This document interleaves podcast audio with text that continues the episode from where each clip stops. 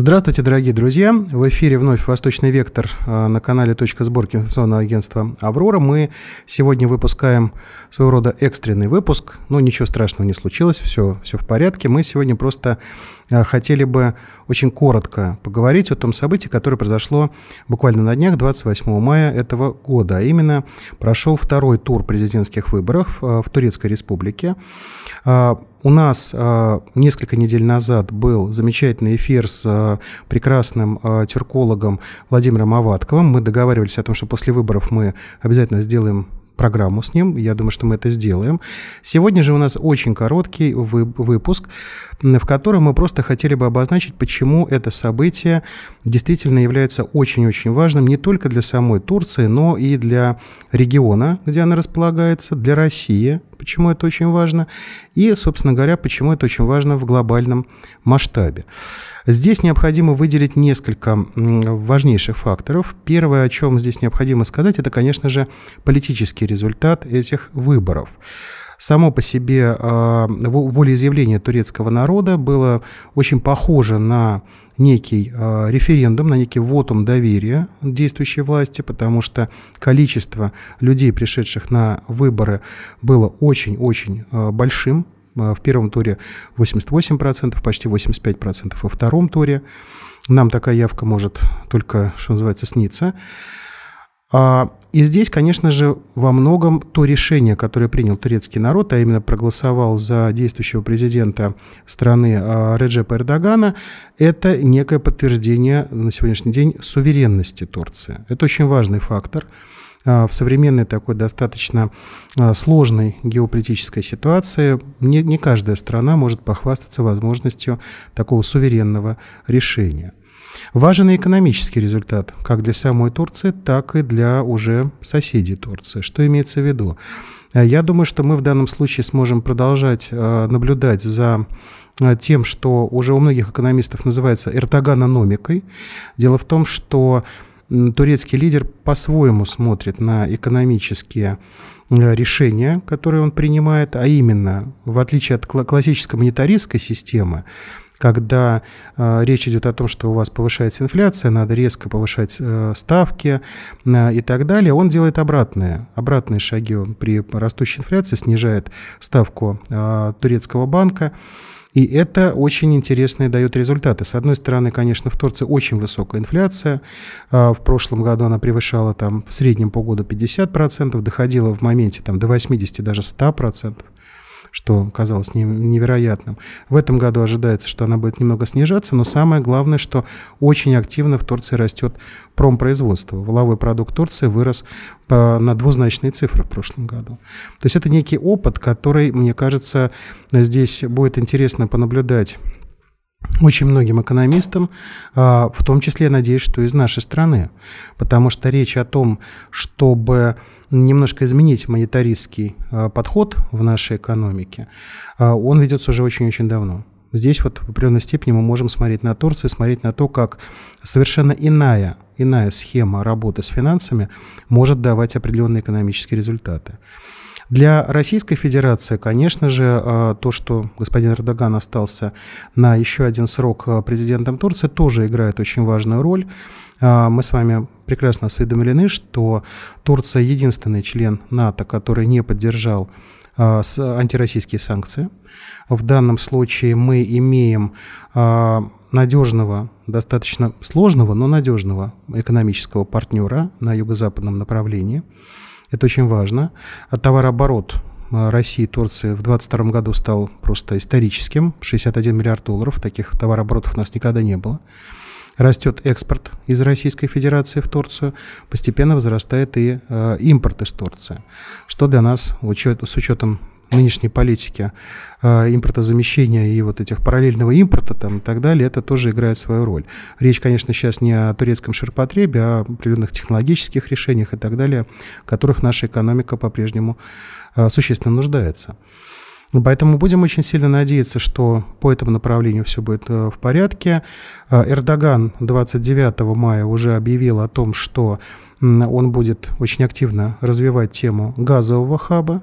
Это такая внутритурецкая история. Мы о ней как-нибудь, вот, я надеюсь, когда наш э, уважаемый гость, господин Аватков, будет у нас, мы поподробнее поговорим про вот эту концепцию газового вентиля, которую Эрдоган очень-очень активно развивал многие годы, и который сейчас, похоже, ему удается а, реализовать. Конечно же, российские проекты, проекты Росатома, а, атомная электростанция Акую, которую Россия там строит, мы вот за эту пятилетку Эрдогана можем а, увидеть реализацию этих действительно масштабных российско-турецких проектов. Будем надеяться, что они будут развиваться успешно, и это будет, собственно говоря, на пользу как России, так и нашим турецким партнерам. Что еще важного эти выборы дали Российской Федерации. Каков вот результат для нас, для России? А, мы имеем а, сейчас продолжение той линии, которая была предыдущие годы. А, я многократно выступал на самых разных площадках и говорил о том, что Турция нам не друг и не враг. Турция – это очень сложный, но очень важный стратегический партнер. Дело все в том, что переоценить роль Турции а на юго-западном направлении России, вот на этом черноморском прежде всего направлении, очень сложно.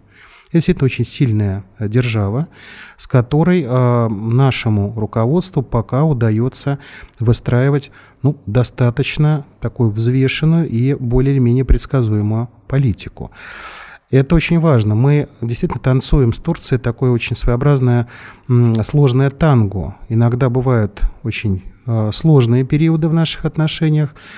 Как мы помним, была история с э, с нашими сбитыми летчиками. Мы помним историю с э, трагическим убийством российского посла господина Карлова в Анкаре.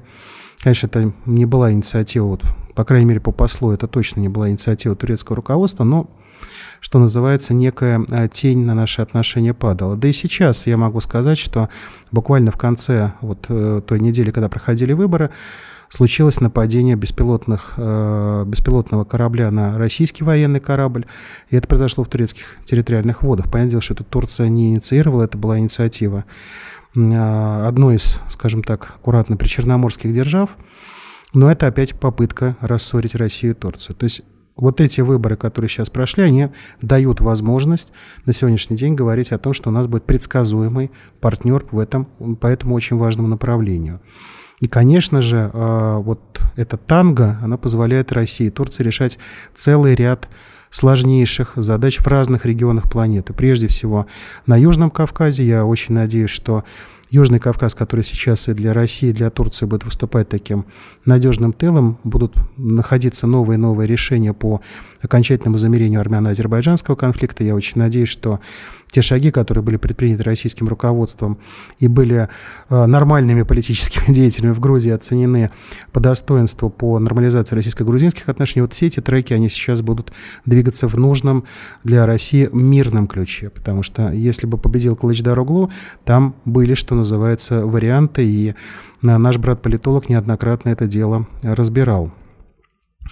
И, конечно же, я надеюсь, что сейчас э, господин Эрдоган будет придерживаться той линии, которую турецкое руководство занимало последние э, месяцы, даже, можно сказать, последний год. Это линия по определенному все-таки уже нормализации э, турецко-сирийских отношений. Здесь Россия играет очень существенную роль. Россия выступает в роли ключевой державы-миротворца. Опять-таки у нас появляются определенные здесь возможности. О чем я еще хотел бы сказать, и что для меня является, на мой, ну, на мой взгляд, является очень важным результатом этих выборов для каждого из нас, для граждан России. Нет, речь, конечно же, не о том, что мы можем дальше продолжать там ездить на турецкие берега, загорать где-нибудь в Анталии. Речь не об этом. Речь о том, какова, как, насколько высокой была явка граждан Турции на этих выборах. Вот я в начале нашего выпуска говорил, там 88% в первом туре, там почти 85% граждан Турции пришли на выборы во втором туре. О чем это нам говорит? Это говорит о том, что турецкие граждане обладают высокой сознательностью. Для них избирательное право – это не просто право, хочу воспользуюсь, хочу нет. Для них это а, в определенной степени ну, практически обязанность. И, на мой взгляд, это очень правильный подход, потому что это позволяет делать любую политическую систему намного более устойчивой. Многократно, вот особенно после первого тура, ваш покорный слуга давал комментарии разным э, каналам и так далее. Многие спрашивают, будет там революция, будет Майдан в Турции. Э, приходилось отвечать, что Майданов в Турции очень много. Майдан – это турецкое слово, в переводе с турецкого означает площадь всего-то навсего. Я говорю, Майданов там много, а вот Майдана политического, ну, вероятность крайне низкая. Почему? Да, Эрдоган получил вот во втором туре только 52% голосов, его оппонент 48%. Но огромное количество людей пришли на выборы. Вот он, доверие власти состоялся. Это не тот случай, когда там была маленькая явка, вот кто-то победил, и у тех же самых там политических сил, которые противостоят власти, или наоборот, там власть проиграла, оппозиция победила, у власти какие-то появляются э, желания там что-то на улице выплеснуть. Да, здесь какие-то, я думаю, конечно, будут митинги, кто-то повыступает, но вот это устойчивость системы. И самое главное, люди действительно сказали свое слово. Я думаю, что э, нам с вами, э, гражданам России, ну, здесь вот у турецких наших соседей есть чему поучиться, да, так сказать, потому что у нас явка на выборах, она не всегда бывает очень высокой. Турецкие граждане вот спокойно пришли на избирательные участки, подошли к избирательным урнам. Я сейчас говорю именно о классическом голосовании, открою страшную тайну, сам всегда так голосую. Вот. Ну, нам есть здесь э, чему поучиться у наших турецких соседей. Ну и последнее, наверное, выпуск у нас сегодня будет очень короткий, но просто там важное событие, поэтому хотели это осветить. Последнее, э, конечно, я э, являюсь политическим реалистом. Э, понятное дело, что у нас переизбрание господина Эрдогана не означает, что у нас теперь абсолютно светлое а, будущее российско-турецких отношений. Еще раз говорю, есть направления, я уже их озвучил, Южный Кавказ, Сирия, где мы, похоже, а, смогли найти какие-то точки соприкосновения, но буквально по совпадению, мы же на точке сборки верим в совпадение, буквально перед выборами а, в Турции резкое обострение на Балканах. Резкое обострение на Балканах, старая незаживающая рана на теле Сербии, косовский э, прецедент, как его в свое время называли, когда Запад решил признать таки независимость Косово, объявили, что это, так сказать, эксклюзив, что это вот единственный случай, но тем не менее. Сейчас снова там идет обострение. Понятное дело, что это новая попытка определенных сил стравить Россию и Турцию. Потому что, понятное дело, на чьей стороне Россия, но Турция, естественно, ближе для нее Косово. Эрдоган с его традиционалистским подходом, с его поддержкой мусульманского движения, конечно, ему ближе Косово. Вот снова нам какие-то силы или совпадения, ну, тут мы немножко так фигуру умолчания оставим, пытаются новую проблему придумать для российско-турецких отношений. Очень многим, очень многим э, силам, прежде всего в Западной Европе, за Атлантическим океаном, крайне не нравится – что, пожалуй, впервые за 500 лет э, дипломатических отношений России и Турции у наших стран наладился такой конструктивный диалог, который привел к стратегическому партнерству. Был еще один период, это, конечно, поддержка э, революционным правительством Владимира Ильича Ленина, э, правительства Мустафа Кемаля, но там период был очень короткий. А вот здесь как-то дружба России и Турции, по мнению, я думаю, многих наших западных контрагентов, подзатянулась. Вот я думаю, что здесь, конечно, будут стремиться пакостить. Но есть у меня такие подозрения, что и в Москве, и в Анкаре об этом многие догадываются. Ну, достаточно посмотреть просто, как проходили выборы в Турции, какие заявления делал сам господин Эрдоган по поводу деятельности американцев в Турции, какие заявления делал министр внутренних дел Турции господин Сойлу. Там американцам, что называется, прилетало очень-очень так прилично. В любом случае, выборы состоялись, турецкий народ сделал свой выбор. Мы очень надеемся на то, что та линия, которая была последние годы между Россией и Турцией, она будет сохраняться, она будет развиваться. Мы будем жить в условиях добрососедства с Турецкой Республикой, ну и развивать взаимовыгодные связи. Ну, это вот у нас сегодня такой короткий э, выпуск о важном событии. Надеюсь, что он вам понравился и вам было интересно быть с нами эти недолгие минуты.